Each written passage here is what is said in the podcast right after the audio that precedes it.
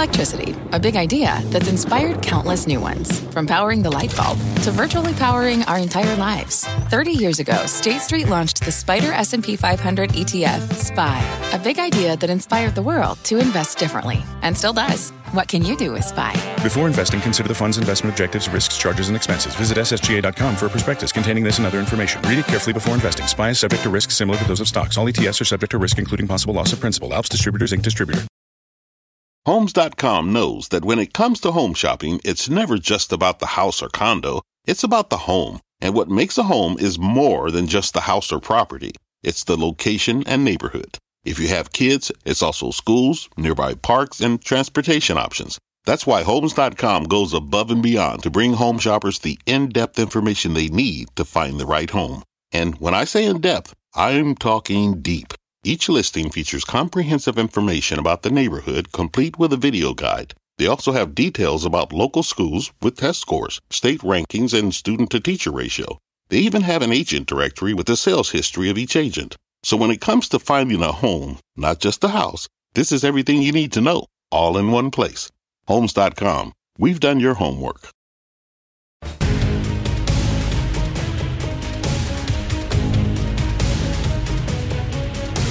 And welcome to the CNBC special. We are live tonight taking stock. I am Brian. Jim is back next week. And tonight, we're looking back at a year to forget and looking ahead at the big year to come.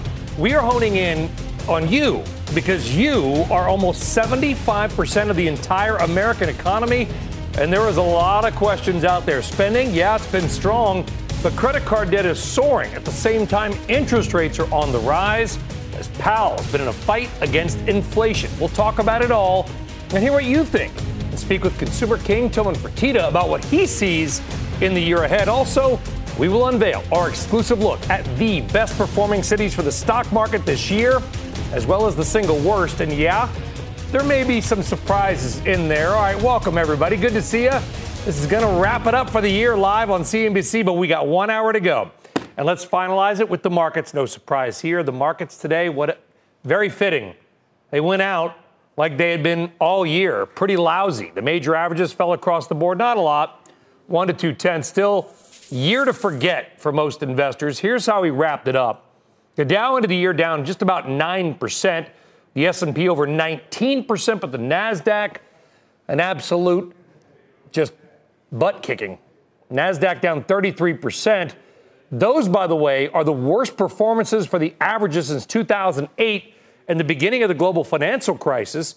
And those declines, here's your number of the day, wiping out 10 trillion in investor value. And take a look at this data from CFRA and our own Bob Pisani. To put these moves in context, the next worst year was back in 2002 when the S&P 500 ended the year down 23%. All in all, one of the worst years ever for the stock market and the worst year ever for a combination of both stocks and bonds. Now, you can blame pretty much everything except oil and gas. Technology was a disaster. Facebook crashing nearly 70% as investors rejected the whole metaverse project, at least for now. And as we said, don't point the finger at energy. Oil and gas acting, sort of acting like the technology of old, up nearly 60% this year. Who could have predicted that? Or this Chevron, with its best annual return since 1980, and ExxonMobil posting its best return in company history. Oil and gas was the place to be. All right, so let's get all that nasty red off the screen. Come on. And maybe look ahead to some brighter days. Joining us now is Dr. Lindsay Piegza, Chief Economist at Stifel, and Quincy Crosby, Chief Global Strategist for LPL Financial. Lindsay, I can say I knew you when you were just like a regular person. Now you're a doctor. Congratulations, by the way, on that. Very cool. Um, we know the stock market is not the economy, but the stock market appears to be discounting some maybe bad things from the economy next year. What do you anticipate? I, I, do think that the economy is going to face some sizable headwinds, even as we turn the calendar now into a new year. The consumer, particularly, under mounting pressure. Now, we did see some welcomed resilience in the fourth quarter, but against the backdrop of elevated inflation, persistent negative income growth, and a reluctance from many uh, on the sidelines to move back into the labor market in a more traditional factor, I, I do think that we are going to see consumers slow markedly as we move into the first half of 2023. And so this is likely to result in a technical recession. Now, I do say that, but I, I want to uh, add the caveat that it's likely to be a somewhat shallow and short lived recession. But nevertheless, I do expect growth to turn back into negative territory as we look out to 2023. Hoping to have some good news here. Quincy, I mean, uh, I, I, get. Listen, I, I, guess maybe I should call you Quincy MD. That was a fantastic show. Like I don't know when last time the markets returned this kind of stuff. Um, the market is discounting what we just talked about. I guess the question for our viewers and investors is: Has the market already sold off enough to compensate for some kind of recession and or severe drop in corporate earnings? I think you nailed it on the corporate earnings. Uh, you know, the market has, we all said, talking about a recession. We don't know what kind. We expect it to be mild with all the information we have now. But in terms of corporate earnings, the expectations are that you're going to see margin compression over the next couple of, of earnings uh, reports, and that that is going to lead to a meltdown in the market, the kind that historically you need to push the VIX up and then to leave us with compelling evaluations. Then at the same time, what we do mm. believe is that the Fed is the Fed is transitioning toward the end. Right now, the Fed funds futures market even has 25 basis points, 63% probability for February 1st, and then again for the next meeting in, in March, and one cut in 2023. But, but, but uh, Quincy, you know, let me let me let me jump up. in if I can. Yeah. Let me sorry, let me jump yeah. in if I can because with the Nasdaq down, I had all those nasty, ugly numbers at the top of the show. Which, by yeah. the way, I'm sorry, folks, don't shoot the messenger. You know, 33% drop of the Nasdaq. That's multiple compression. I understand the E is going to change, so the denominator changes the whole thing. But when do we reach peak bottom in market valuation then? Well, you know, you have to go to the data. The historical data shows it's not going to be 17 times forward earnings. It usually is down to maybe 16 or even 15 times if it's a you know stronger recession. But this is what history dictates. Supposing the Fed does the proverbial pivot and basically says, okay, we're going to pause, we're going to be patient. Remember, they said that January 4th, 2019. The market just took off dramatically. But we, are, we don't know that the Fed is going to do that. We expect them to keep going. And therefore, the market is waiting for the market to completely discount the margin compression, the slower earnings, mm-hmm. and also consumer spending yeah. to slow down. And Lindsay, you don't I, see it now. I see you nodding, Lindsay. Well, I, I, actually would argue that the market is underestimating how high the Fed yes. is going to need to raise rates to get inflation under control and reinstate price stability, which the chairman has told us time and time again is the bedrock of the economy. So right now, the market is looking for the first rate cut to come by the end of the, the new year, by the end of 2023. The Fed may be raising rates not only to a higher level than the market anticipates, but may need to keep rates at that elevated level for much longer than the market anticipates. So that spells out further trouble, further downward pressure for risk assets. Quincy, you agree on that? I mean, Powell's going to. Of course, they've been wildly wrong about everything. The Fed. I'm yeah. sorry. A year ago, their their their forward projections, yeah. aka the dot plots, were only five percent off. Yes. I mean, it's it's it's exactly. Uh, anyway. Without getting into criticism of the Federal Reserve, yeah. do you think they're going to have to now no. show how tough they are? No, I think look, they're as data dependent as is the market. Right? They went through the transitory phase and then basically, you know, uploaded the the, uh, the rate hikes. They'll probably go to 25 basis points at least the second uh, rate hike in uh, in 2023. Yeah. But the fact of the matter is. The other thing they're focused on is wages. That's something that he has mentioned over and over again. And in terms of price stability, that you cannot have a healthy economy, a healthy labor market without price stability. And those yeah. wage hikes actually moves in the wrong direction. And they are going to make sure that they move in the right direction, coming down and then having the equilibrium in the labor market that they want. Because and, guess what? Wages are an input cost. And they're being passed along to the consumer. That's right. That's right. And and by the way, the I mean, I, listen, you guys yeah. are the experts, but I, I don't know any time where the only way to bring down labor costs with higher rates mm-hmm. is to mm-hmm. get people fired. I mean, that, that's yes. ba- you're going to have to lay off millions of people because once you give somebody a raise, generally you're not going to say, you know what, Miss Crosby, I got that wrong. I'm going to take it back. You just got to lay people off and then hire new people yeah. at a cheaper rate. All right. I was tweeting last night, and I, I at, you know, Twitter limits polls to only four. So I put in the four things I thought, Lindsay. I said, what's the main reason? Pick one, not, you know, it's a combination. I know. The main reason you think costs surged this year.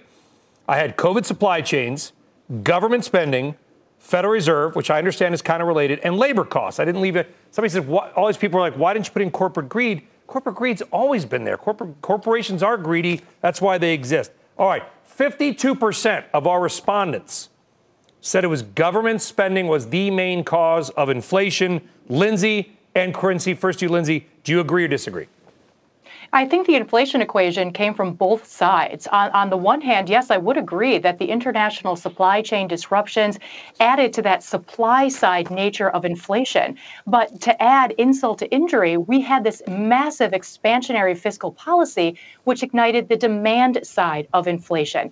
And so going forward, while we are seeing improvements in supply chain disruptions, we continue to see yeah. expansionary fiscal policy, which is pushing against the intention of monetary policy making it again increasingly difficult yeah. for the Fed to rein in inflation going forward. Yeah, I probably obviously have a little follower bias here. People watch CNBC, follow me on Twitter. It's not the average general public. Quincy, 52% say it's the government spending. That's the main reason for inflation. Yes or no? Well, yes. Look at look at money supply. That's look it. at Milton M2. Friedman. That well, that's that happens to be it. And now what we're looking for is for M2 to start coming down more quickly because that will then, you know, drain the inflationary, expansionary money supply. It is coming down, but it needs to come down more quickly, and it will. That's it. A lot of post hoc fallacies are going to be coming out down the road. I, I just wanted to throw that in there, pretend like I spoke Latin. Quincy, Lindsay, have a happy new year. Thank you very much for staying yeah. for our special, the final live hour of the year, by the way. All right, so let's stay on this topic. Spending was strong this year. You know it. I don't, you don't need me to tell you. Malls are packed, airports are packed, restaurants are mostly packed, the good ones anyway. All good news, but as COVID related savings and stimulus money now starts to run dry, what's going to happen ahead? Consider these scary stats. Household savings rate now sits at 2.4%. That's the lowest in 60 years. Nobody's saving anything. And credit card debt is up nearly 20%, depending on the card company. How does this play out across the space? Bring in Jharonne Martis, Director of Consumer Research at Refinitiv. I'm not, I want to be optimistic, Jharonne, but when I see how nobody's saving any money, because why would they? Want to have fun? A lot of country got locked down for two years. What is it going to mean for, you know, consumer, retail, restaurants, whatever? So, um, the Refinitiv consumer confidence data tells us that Americans are feeling worse about their job security, their purchasing power, and future expectations going into 2023.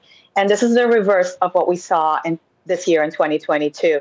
And so, what kept the consumer engaged this year was the job market, the strength of the job market, and the fact that consumers felt upbeat about it. But now, going into 2023, it's a different story. So, this definitely underlines the importance of the job market and that unemployment number. Because if consumers start to see that un- unemployment number start to deteriorate, and their friends and family and inner circle start to worry about their job security, that's when they're going to put their hands in their pockets and hold back on spending. Well, I'm looking at some of your your data, very nice data from Refinitiv, fourth quarter earnings growth rates. You've got personal products minus 49%, multi-line retail down 30%. Uh, what does that mean? What is a personal product? Just like skincare? Yes, but however, what's interesting about the numbers that you're talking about is that 10 out of the 11 consumer related industries have turned negative, and only one of them is positive, and that's the hotel, restaurants, and leisure, which is telling us it's again telling, underlining that that shift in consumer spending that consumers have moved away from splurging and are going to it towards experiences. Not only do they want to go and eat out, but fine dining and casual dining are outperforming quick service. So they want to go in the restaurant, have an experience, and pay the higher prices despite inflation. So that's where hmm. consumers mm. are spending their money. So more so than at the mall. It's unbelievable. You you show hotels, restaurants, and leisure. And by the way, we've got the consumer king Tillman Fertitta coming up in a few minutes, up 260 percent. I mean, what this yeah, says to me is having fun is in, buying crap stuff is out. Is out. Absolutely. In fact, you know, consumers are going to the mall, they are spending, but they're not splurging at pre pandemic levels.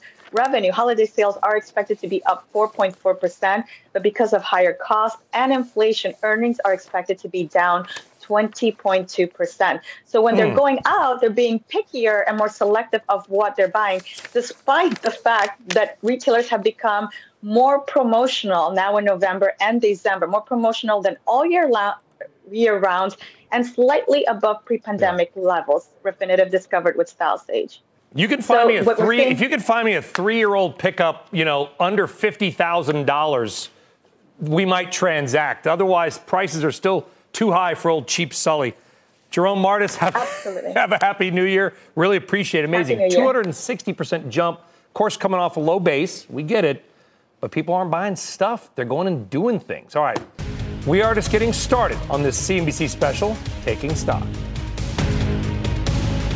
Tonight, markets look aligned on how the Fed will kick off 2023. But how long will that harmony last?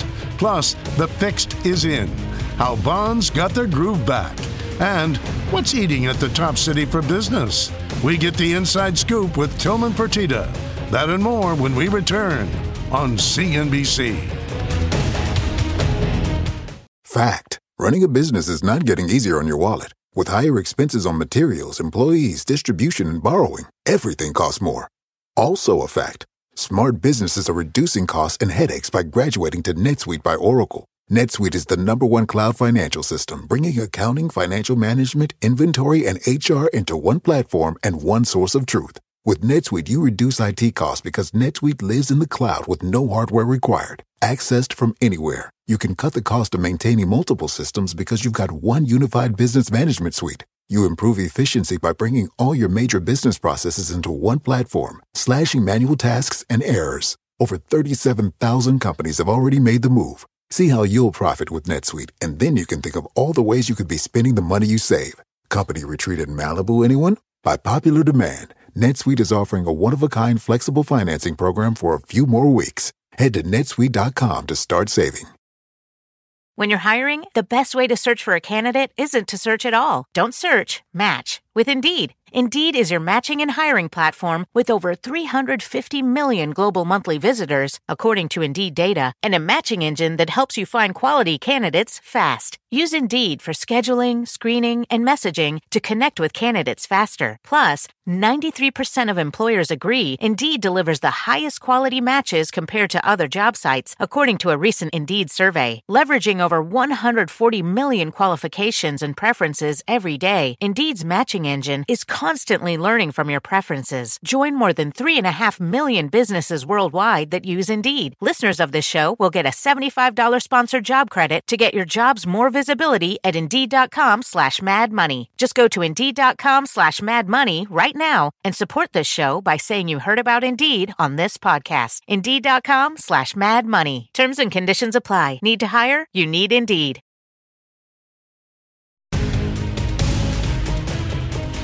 Now, welcome back. We certainly all know the economic buzzwords of the year inflation, rate hikes, hard landing, soft landing many ways, this year was the year of the Fed. The markets moving on their every word. And it didn't feel like sometimes it's just the Fed's world and we're just living in it?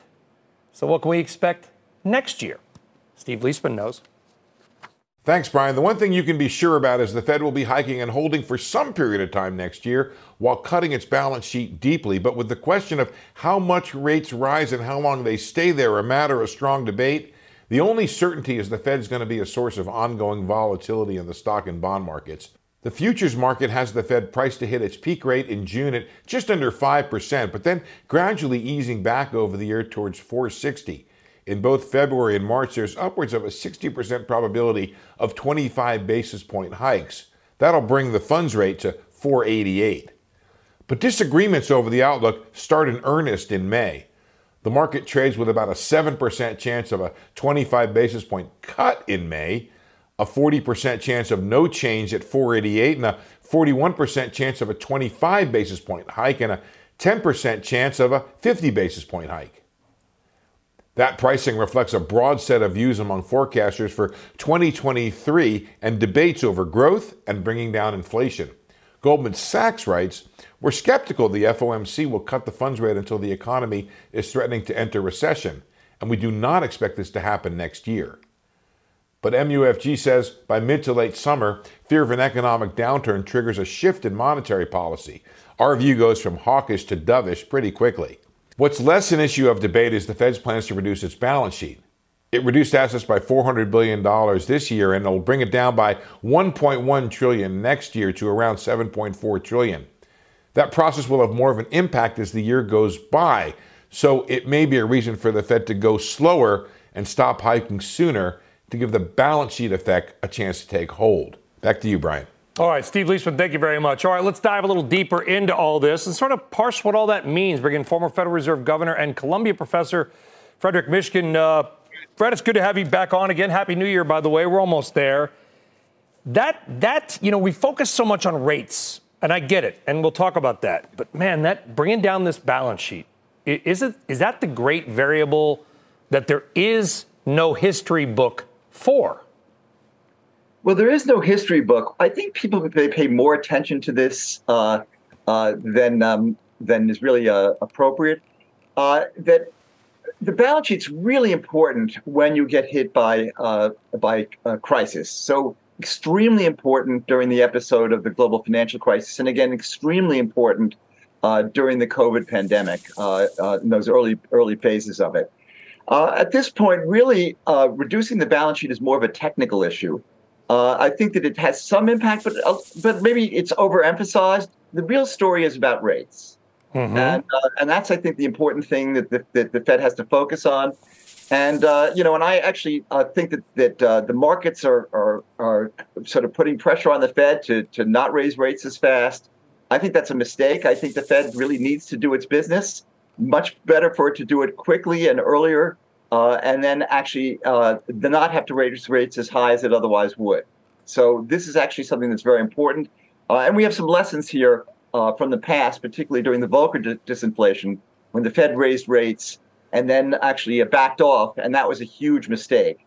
So, uh, so I tend to be uh, one in the hawk camp right now. Although actually, okay. two years ago, I was actually in the dove camp. So things things change. Well, they do change, and the Fed has changed, and last year the dot, I hate saying dot plots. I'm sorry. The economic projections showed like 0.75 percent is what they expected. Now we're at five percent one year later.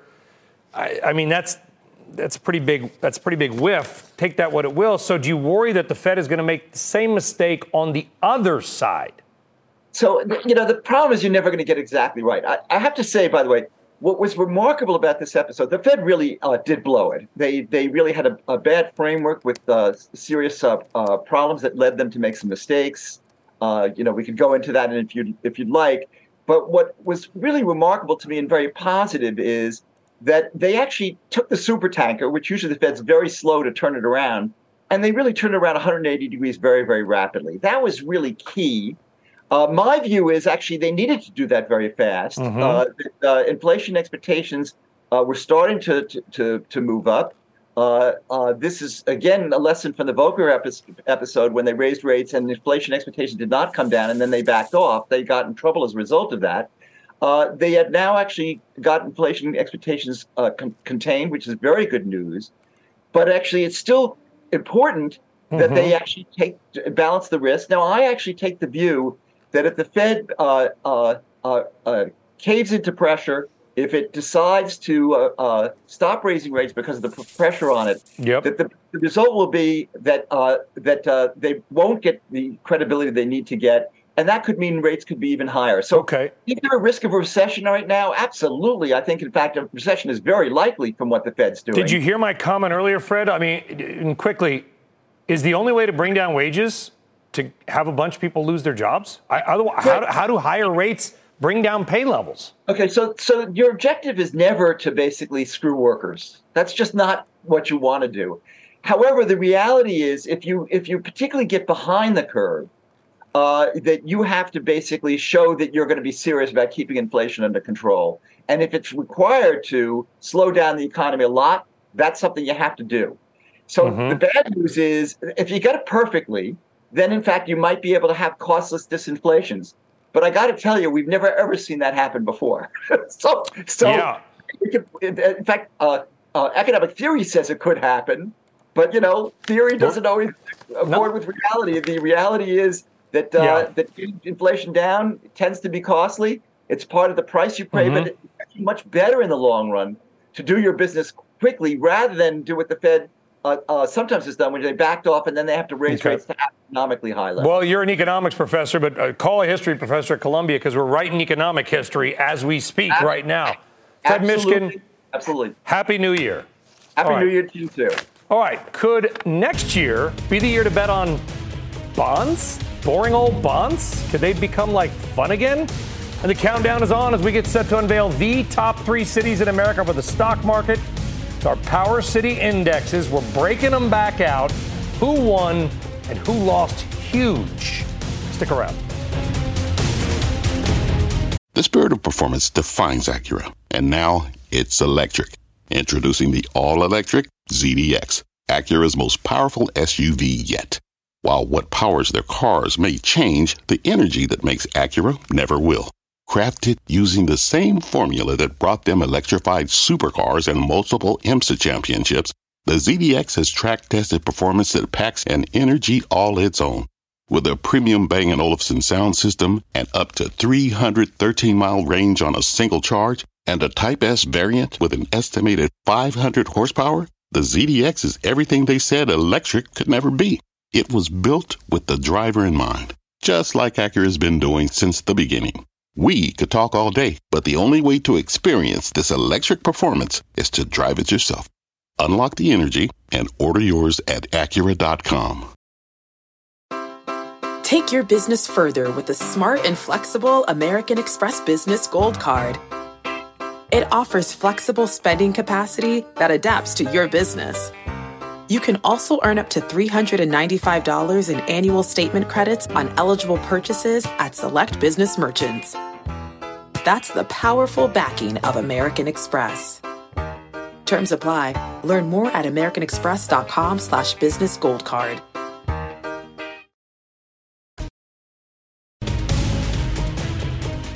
All right, welcome back. Let's stay focused on trying to find you some opportunity next year, right? Because as bad as it was for bonds this year, Many fund managers are expecting a kind of resurgence next year. And if we get one, it could create new opportunities in some ETFs and other markets and indexes and bonds and whatever. For more, let's talk about it all and bring in Gilbert Garcia. He is managing partner Garcia, Hamilton and Associates, CNBC contributor.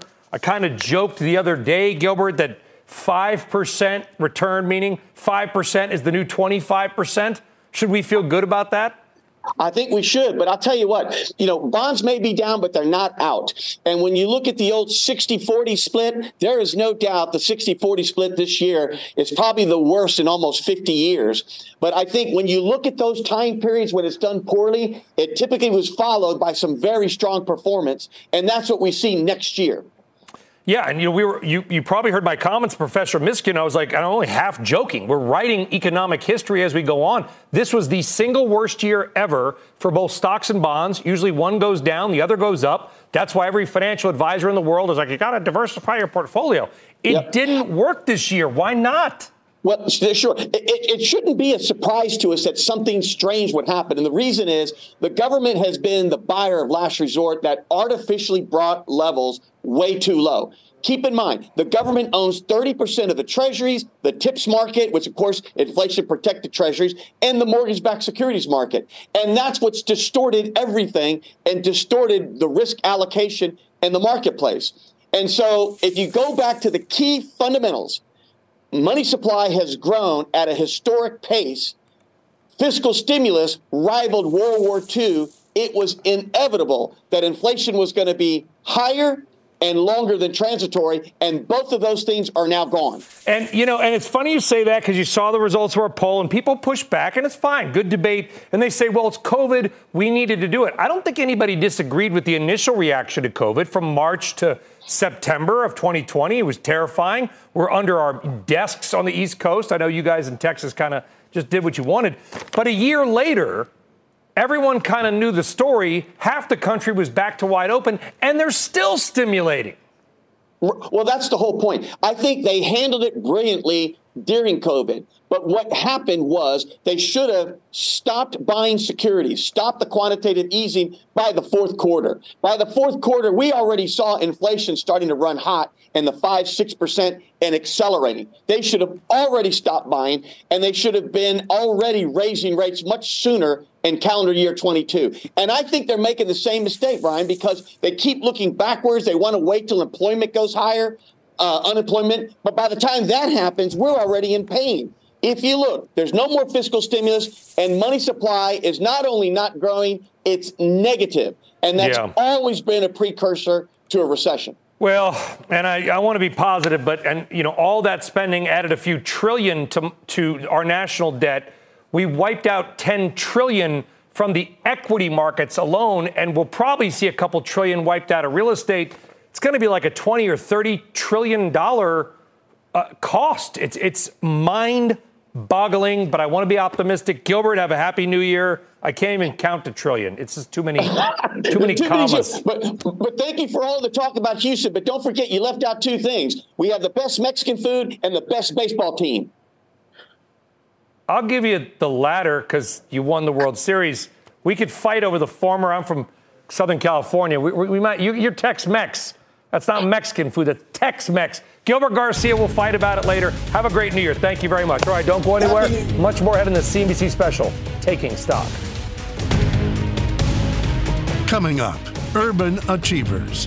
Find out which American cities are rocking for stocks. Plus, is climate change making your bubbly go flat? Don't pop that cork until you hear this. And a look at the M&A action expected to greet the street in the new year when we return on CNBC.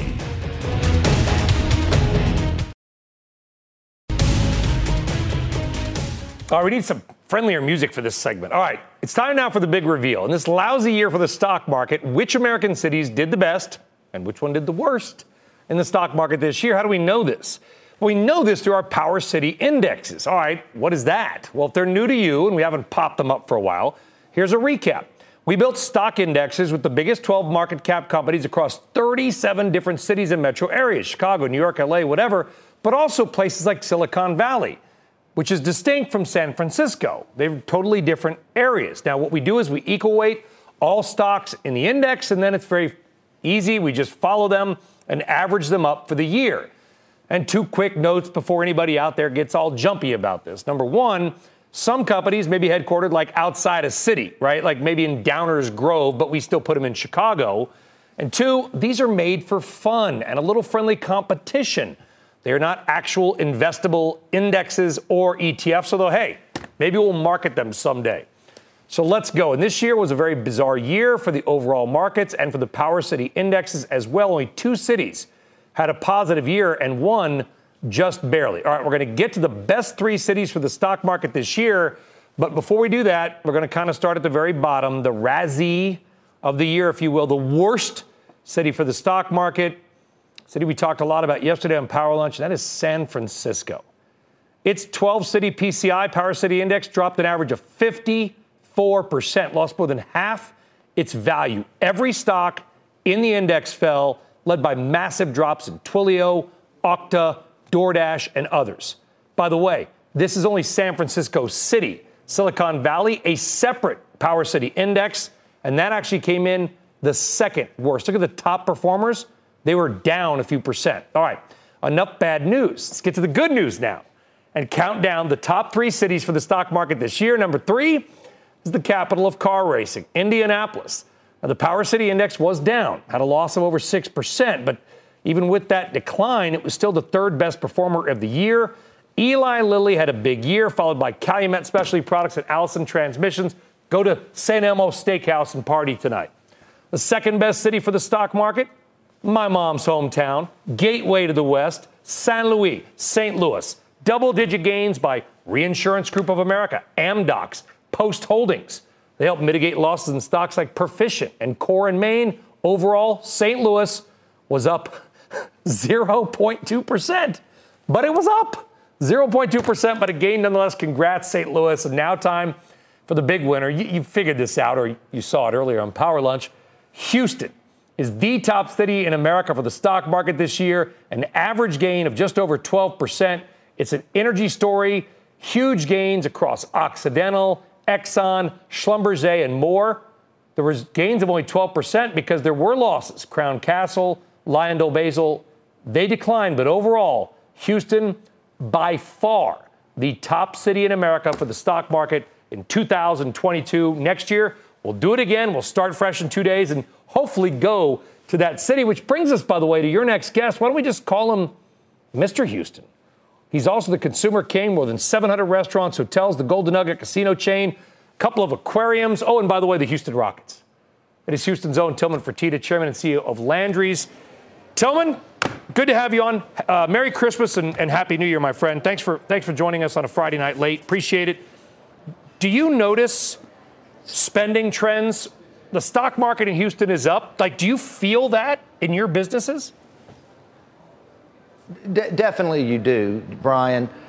Money is money, and when people are making money, however they're making it, whether it's PPP funds or whether their stock is up they feel very comfortable to go out and spend money. And it's kind of funny what you were saying because right before I came down here, we were looking at our worst regions uh, of the year, same store sales wise.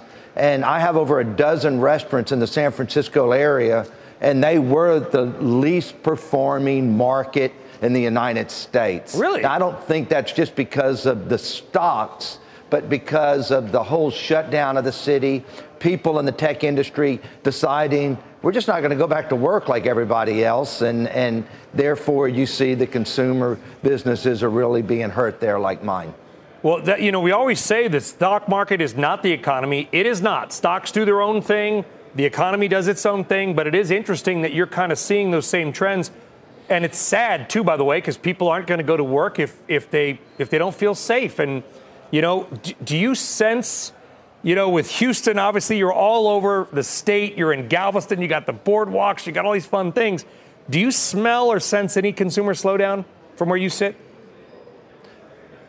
Not in Houston, we don't. But remember, energy companies are hiring. Things are good in, in all of Texas right now. And, and, you know, the South is good. East Coast is coming back. The Pacific Northwest and California uh, are hurting a little bit because, and a lot of it is because the consumer businesses are still driven by people wanting to go to work every day. And when you don't have somebody going to business lunches, going out as much, people get in a habit of staying home, working out, watching Netflix or any of the others, and it just makes it more difficult. Yeah, I mean, I, we knew that oil and gas was likely to have a good year, maybe not to this level. And but you've been through boom and bust. And by the way, you know, we're buddies, but but I don't mean this because we're friends. Your book, Shut Up and Listen, you know, you talk about, and everybody should read it. It's an easy, good read because you talk about these cycles. And man, there is not an industry, Tillman, that is more up and down than oil and gas, right? So you've lived through the good times, you've lived through the bad times. Give us some advice to the aspiring entrepreneur out there that, you know, who may be facing some harder times ahead. I'm going to tell you, you know, Brian, we don't know what to expect this year. And, and when you look at everything that's going on out there, when we're trying to model for this coming year, we've never, ever had a time where we really don't know what's going to happen. I think they're going to continue to raise rates. Number one, because you don't, you still have this huge labor shortage. And until you fix the labor issue, the, the Fed is not going to be happy. They want to see unemployment rise, rise, rise, where they're going to have to raise the rates a lot more than another 50 or 75 basis points to hurt people from continuing to hire people because we're so far behind. So many millions of people came out of the workforce. You know, I laugh when the Biden administration and the president stands up there and says, I've created more jobs than any president in history. He also came in a time when there were fewer jobs than any time in history because we laid off everybody and so many people quit the workforce. Yeah. So w- how flabbergasting is that? Well, but until but you know, we hurt listen, I this think, labor Tillman- problem in America, we've got problems. I think both political parties would have said that, right? Because they just, it sounds good. It's marketing. There are fewer employed people today in America than there were before the pandemic. That's easily accessible data, but these are politicians. They're, they're going to say stuff like that. Do you sense the job market getting a little bit better or is it a little easier to find people or not yet? Not yet, but remember, it's we're early, and and the consumer, the government is still throwing money at people, believe it or not, in lots of different ways, especially people that make under certain amounts of money. All right, is it going to change? Yes, because as you keep raising rates, companies cannot do their their cap funds capital to go out and spend on new projects. They're not going to borrow money for new projects. It's going to take a while, but I don't see, if we go into any kind of a slow recession, I don't see it happening until the third or fourth quarter because it just takes time. Look, we've been at it now for 12 months raising rates, and look what small effect we've had on the economy whatsoever. Everybody's still doing well except the tech companies who had their own problems that weren't necessarily a consumer issue to Yeah. begin with. You still have like two hour waits at Mastro's in Houston. You never slowed down. We still have waits. High end is only off a tiny bit, but when you think about the billions and billions and nearly trillion dollars we threw at it through the PPP and all the government funding, you would think we would be off more than that now. And we just aren't, Brian. People are still out spending money. Well, you just worry about, we gave you the stats household spending, a 60 year low. Credit card debt, it's up 20%, Tillman. I mean, at some point, you wonder if the piper is going to be paid. I want to be optimistic tonight. Houston's the best city in the stock market. You, you know, your, your businesses are doing great. And, but there are some scary things out there. But, but give us, let's end on a positive thing, right? Give us a reason to be optimistic for next year. Not just as a billionaire, I- I but like for the rest of us. I, I don't I don't think it's going to get that bad. I think at the the point that that unemployment starts ticking up a little bit, I think that the the Fed is going to pause and then start lowering rates in early 24. So I don't I don't think we're going into any deep recession. I think we're going to have a little blip in the economy for probably 3 to 4 months, which happens every few years anyway. And then I think that we're going to keep having the roaring 20s, which we've all talked about and which we've had in 21 and 22. And I think the roaring 20s are going to keep going for a few more years here. So that's a positive note, Brian, before this new year. And uh, thank you for that because you've got reason to smile. When you heard about the sale price of the Suns, were you just like literally skipping through the, the well, you don't skip, but you know, sort of smiling your way through the lobby of the Post Oak because your, your Rockets probably added a billion in value? I've lost you. So, Oh, happy hear- new year. Okay. Everything's great. Thank you, CNBC, and we'll see you guys next year. Probably worked out. Tillman, if you can still remember, we're talking about the Phoenix Suns. He owns the Rockets. The Suns sale sending all the NBA teams up. Merry Christmas. Happy New Year to Tillman Fertitta and his entire team and family. All right. We are not done yet. Coming up, could breaking out the bubbly end up breaking the bank? Why climate may be impacting the pricier champagne. Stick around.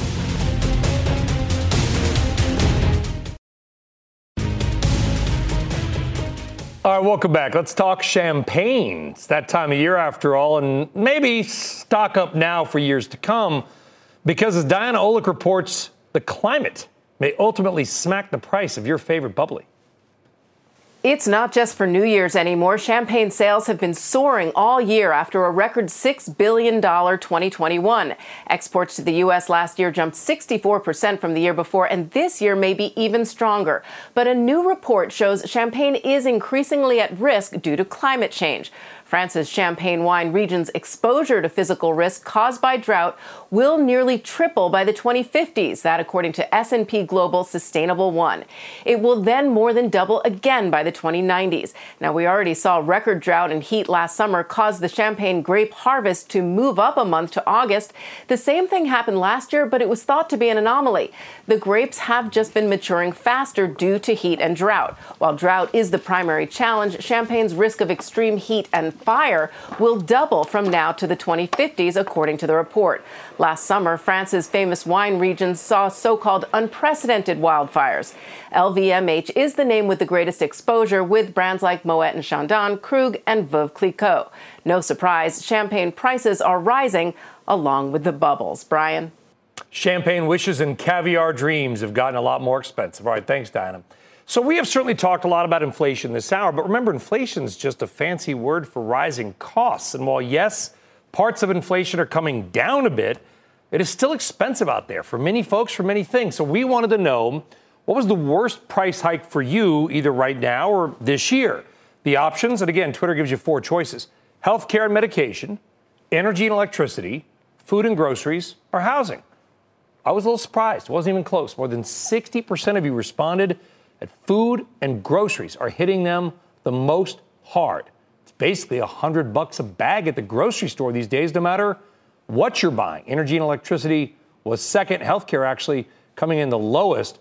Health and, and food inflation, by the way, up 10.6% over last year, which is brutal.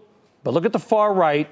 We are seeing a little bit of a mitigation, and hopefully those prices will come down a bit next year. I would say let's wait and see how the cookie crumbles, but the cookie is too expensive to let it crumble. All right, on deck.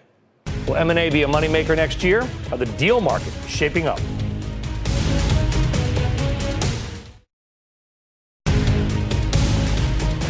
All right, welcome back, and let's wrap up this special hour and talk deals and mergers and acquisitions. Bring in Mitch Berlin, Vice Chair of Strategy and Transactions at EY, Mitch, uh, I mean, listen, private equity, uh, lawyers, bankers, ex- they've been printing money for years.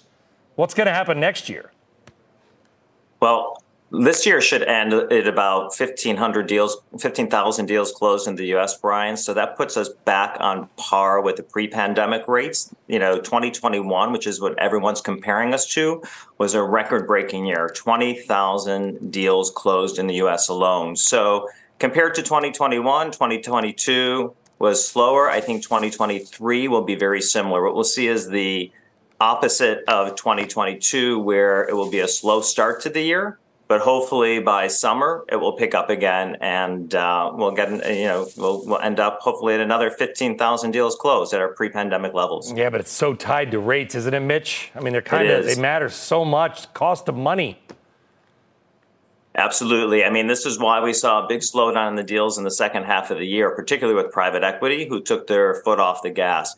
I do think, though, that the the corporates, particularly corporates like large pharma, who are sitting on a lot of capital, are able to still take advantage of the M&A markets, and we'll continue to see that. The companies, the corporates in particular, with strong balance sheets, will be able to take advantage of some of the, the uh, lower valuations that will be coming up, hopefully at the beginning of the year. All right, finish this sentence to finish out the show. The biggest risk to the deal and M&A market next year is continuing rising interest rates. And and you think that's going to be I mean we just we've been hearing all show about how the Fed's likely to keep raising. How high do they have to go to just shut it down? Well, either interest, either the valuations have to go down or the interest rates have to go down. But if they both continue to, if the valuations stay flat and the interest rates continue to increase, that we're going to see a you know continued slow M&A market. So something has to drop, whether it's the interest rates or the valuations for deals to continue to happen. Could they go down at the same time? They could. They could. I think that you know the there are a, there's a lot of divestiture activity going on right now, Brian. We're seeing more divestitures now than we have in the last three years. And you know, companies need to shed their non-performing and non-core assets. It's not only a great way to raise to raise capital, but it also puts them. There, a lot of them are trying to move into Yeah. back, back to a pure Mitch. play industry. So it, it serves multiple purposes at once. Great stuff. We got to leave it there. Thank you very much, Mitch. right, Appreciate Brian. it. Mitch Berlin, EY. All right. Thanks for watching, everybody. I just realized I kicked off live programming at 5 a.m. on January 3rd, and I'm very honored to wrap it up for you here at 7 p.m. tonight. Sun up to sundown. I'm going to steal that one. Believe me, it's an honor every day. Have a happy, healthy, and prosperous new year. We'll see you in 23. This podcast is supported by FedEx. Dear small and medium businesses, no one wants happy customers more than you do. So you need a business partner just like you. Like FedEx, who understands your passion for serving your customers because they have the same commitment towards you. That's why FedEx offers you picture proof of delivery, packageless and paperless returns, as well as weekend home delivery to 98% of the U.S. on Saturday and 50% on Sunday. See the FedEx service guide for delivery information. What's more, FedEx Ground is faster to more locations than UPS Ground. Trust FedEx for timely deliveries. See what FedEx can do for your business. Absolutely, positively FedEx.